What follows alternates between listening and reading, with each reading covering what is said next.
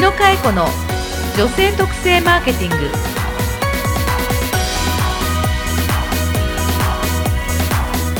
こんにちは。日野佳恵子の女性特性マーケティングナビゲーターのやすです。この番組は株式会社ハーストーリー代表取締役の日野佳恵子が女性特性マーケティングの視点から今皆様にお届けしたい情報をお伝えしていきます。日野さんよろしくお願いしますはい、よろしくお願いいたします。いやいやいよいよ12月も28日、年の瀬でございますす。よくね仕事してるよね。私たち 本当日野さん見ると何もしてない瞬間を僕見たことないです。いやいや、それは安さんも一緒でしょう。みんな、みんな息吸ってるし、すい。や息は吸ってましたね。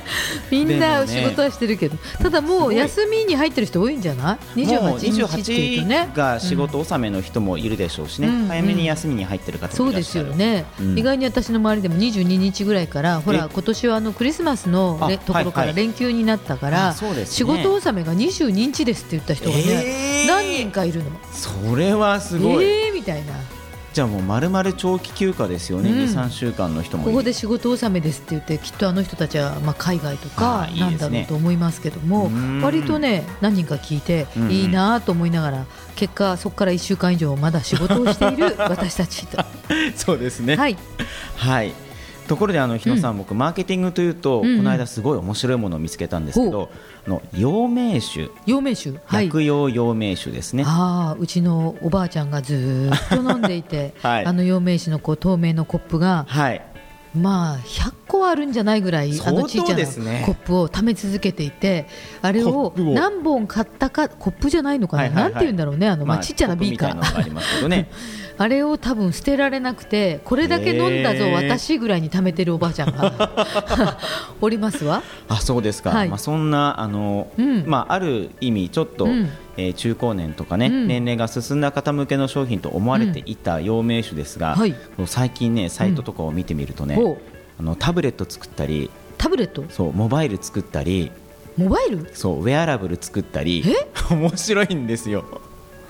陽明酒ちょっと言葉を失ったけど、なはい。まあ何それ？まあ陽明酒とり何が関係あるの、うん、あの陽明酒の世代飲んでる方々って、まあ、うん。ある程度の年齢がいった方が中心、今までは、だと思うんですけど、うん。若い世代にもやっぱり飲んでほしいっていう思惑がきっとあるんだろうとうん。思っていて、うん。うんでそのタブレットを作ったっていうのは何っていうと、うん。あの食べる方のタブレット。え？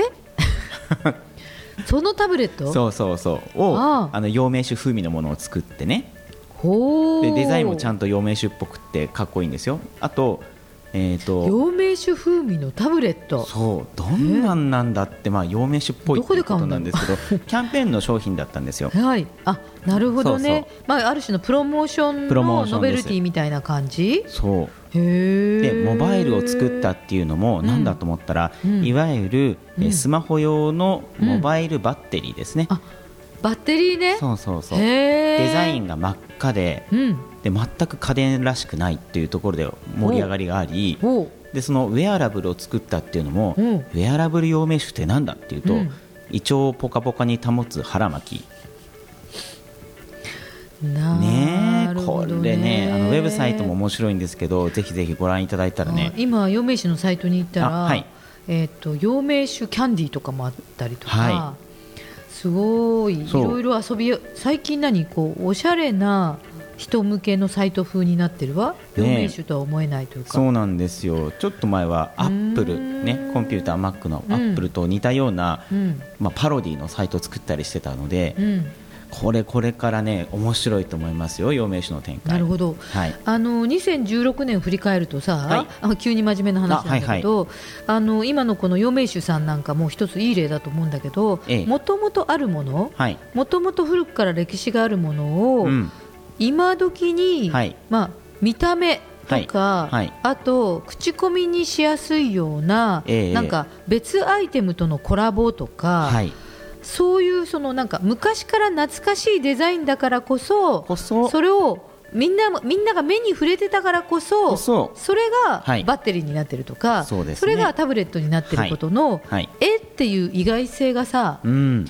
またなんかこうそれこそ写真に撮っちゃってはい。あげちゃうとか、そうですね。いう感じだよね。もうインスタグラムでもきっとバシバシ上がるでしょうしね、うんうんうん。ツイッターでもすぐ拡散しやすいものでしょうから。そういうプロモーションの仕方になってきてるかもしれないよね。うん。特にこう余命師さんなんかはあのさっき私が言ったようにね、はい。おばあちゃんがとか、ええ。家の中にはい。おじちゃんとかおばちゃんがええ。長くこういつでも飲んでそうなものが置いてあったもので、うんうん。なんか視界の中には入ってて。そうですね。馴染みはありますよね、で知らないわけじゃなくて、はい。みたいなことをうん。分かっている若者が、はい逆にそれがこううん。触れやすいものとか、はい。なんか意外なものになってると、うんうんついついこうこうやって今さ、やすさんがい。きなり、あの何のいきなりですね。広告ももらってないし、何の関わりもなくても、はい。い、や日野さん、陽明酒ってさって言ってるわけじゃない、は面白い。ねうん。そのユニーク性に興味が来て、うんうん。はい。人がこう口コむっていうのがプロモーションというか、なんかはい。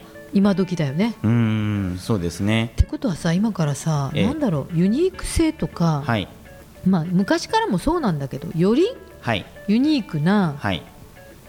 話題性のはい。私ね知恵の時代だと思うの。知恵？アイデアィアがはい。勝負。もともとあるものをはい。どう面白くするかとか、うんうんどう話題にさせていくかという、はい。実はもう新しいものを無から有で作るんじゃなくて、はい。あるものを生かしながら、あの演出力とか発想力の知恵でうんうん。変えていけるという時代、はい。まあ、私それを編集の時代って言ってるんだけど、おおなるほどなるほど。編集力。確かに。編集ですね、うんうん。はい。まあ、再編とかええね、ええそんな感じがこれからは重要なのかなって思うな、うーん。あそういえばその昔からあったものをうん新しくっていうのだと、うんうん。日本の伝統工芸とかもうん。それに当てはまると思いますよね、うんうんうん。この間も、まあ、今も大ヒットはしてると思いますけど「うんうん。えー君の名は」に出てきた組紐っていうのがありますよね、うん。うん。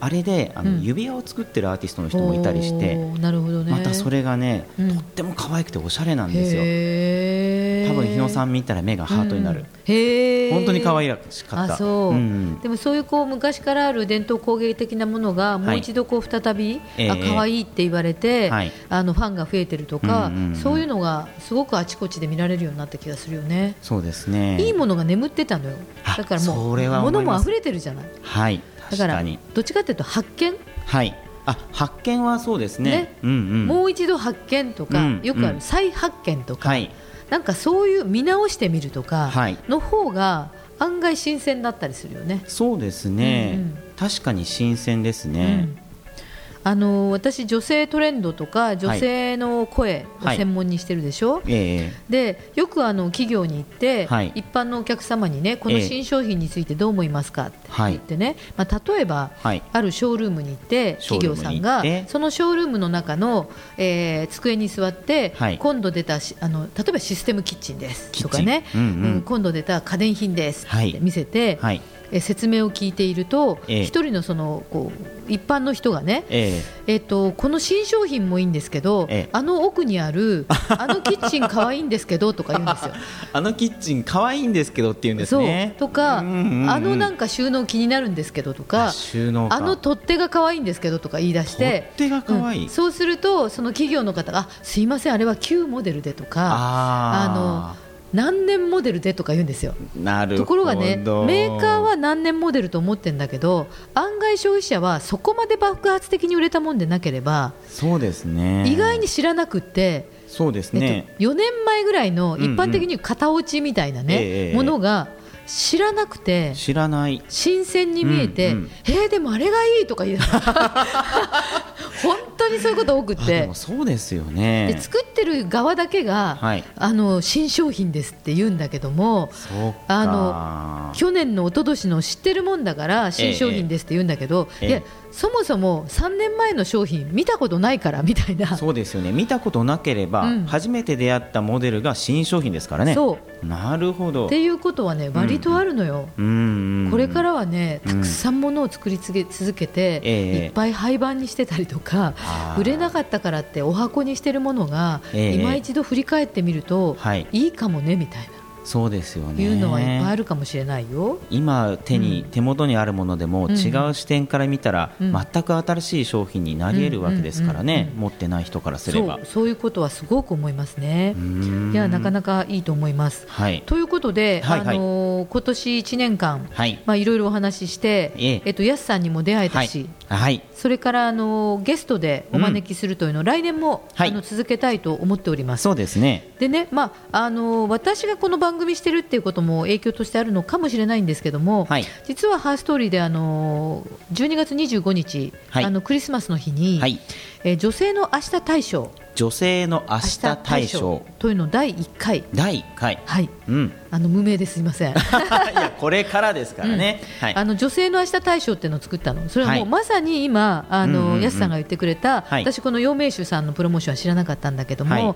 えっと割とね、世のええ。中もうヒットとかブームとか、ええ。なんかあの流行り流行り。がどんどうんん。短命になってると思うのね。あそうですね、うん、そういう意味では、女性の明日大賞っていうのは、ええ。今年話題になったんだけども、はい。ヒットとかブームよりは、ええ。未来に向けても、はい。とても意味がある、うんうんうん。価値ある、女性の未来にうん。ずっと価値がある、そう、うん。何らかの影響を及ぼす、はい。まあ、窓を開けた。みたいな感覚のサービスとか商品を、はい。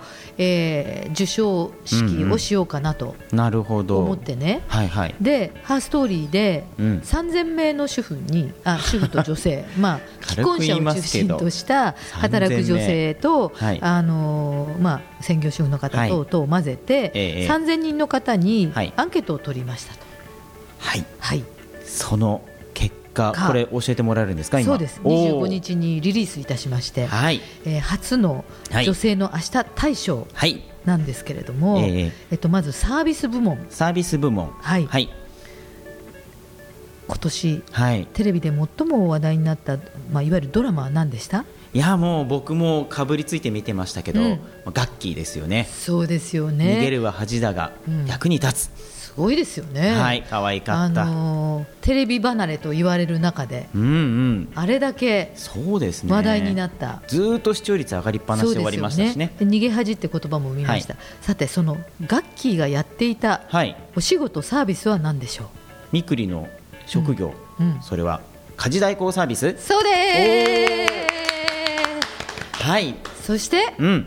ここに？はいまだ数は多くないですけどはい。ゲストに来られた中に中に。家事代行ありませんでした、すごいですね。いらっしゃいましたいねらっしゃいましたね。はい。ベアーズ。すごい。そうなんです。しかもしかも？え？ちゃんとベアーズのサイトを調べてください、はい。または逃げ恥をうん。今一度よく見てください、はい。あの楽器のはい。役は役は？ベアーズがアドバイザおおーもうまさにそのまま。あの数字を支えていたんですねベアーズ。そしてここにゲストに来た高橋由紀さんが 来てました。アドバイザすごいですね。ということではい。ーあのベアーズさんには今、うん楽器になりたいと言って、ええこの人手不足に、ええ。えー家事代行に努めたいという方も増えているということで、なるほどね。女性の明日大賞はまずあの家事代行という言葉は世にありました。はい。だけど今年逃げ恥という話題とともに、ええ家事を代行するということのちょっと前まではええなんかあの、なんて言うんだろうな。人に物を頼んではい。家事を代行することがちょっと後ろめたかったりとか、なんとなく頼みにくかったりとかっていうことが日本ってちょっとあった可能性があるんだけども、はい。あの今年は、はい。えー家事代行ということを世はい。にガッキーとともに広げていただき、はい。そして働く女性を増やし、うん。そして働く女性を助け、うんうん。そしてメンズも助け。はい助かります、はい。本当に。ということでですねまずサービス部門はベアーズさんでした。はい。おめでとうございます。そして商品部門、あ続いてははい。商品部門、プロダクトですね。実はこれもですね、ええ。こちらで取り上げさせていただいたことがおしゃべりで出したことがあるんですけども、はいはいはい。えー、と女性3000人にはい。明日を助けるといった、えええー問い合わせに対して、はい。商品部門は、はい。冷えを解決してくれる。ん？ということで、というとあれですか？うん、愛心正規おのお腰から下のはい。温まるぬくぬくマットレス。ぬくぬくマットレス、はい。あーあったかくなってきた気持ちだけでもあったかいな。足元ぬくぬくマットレス、はい。こちらがですね新商品として発売されたところなんですけれどもすで、に注目されていまして、ええ。投票が大変入りまして期待値そして未来に向けてということでは、えー私へのご褒美とうん。か、あーなるほど、えー夫にもらいたいベッド。とか、はいはい。あおばあちゃんにあげたいベッドとか。そうね。そういうことも含めまして、あと夫婦の愛を育む、ええ。足がぬくぬく。絡め合ってぬくぬくはい。ということも含めまして、ええ。ー愛新世紀のうんベッドが、マットレスがはい。受賞されました、はい。以上でございます。いやいやいやいやでも女性の未来につながるうんというところの観点から選ばれてるっていうのは、はい。これ非常に光栄なことですよね。そう思っていただければね、うん。そして私たちらしいかなと思っていましてね。まあ、来年第2回、はい。3回と続けていきたいと思います。はい。えっと、こういう2016年は、うん。世界の動きとか、はい。なんか政治とか、ええ。いろんな出来事やはい。テロだったり、ええ。いろんなことがあったからこそ、はい未来に向けて幸せになるとか、うんうんうん。未来のことも考えながらうん。歩めていくような、えーサービスとか商品が増えていってほしいなと思うのが、もうこの番組のはい。一番のメッセージかなと思っております。そうですね、うん、やすさんも来年付き合ってね。もちろんよろしくお願いします。はい、い。やーそれにしても本当に2016年楽しい収録でしたけれども、はい。また来年も引き続き楽しい、ね、よろしくお願いいたします。していきましょう。ということで、えー、2016年お付き合いいただきまして誠にありがとうございましたまた来年もよろしくお願いいたします、はいえーお相手は私ナビゲーターのやすと楓こと日野佳恵子がお届けしました。それでは皆さん良いおお年年をを。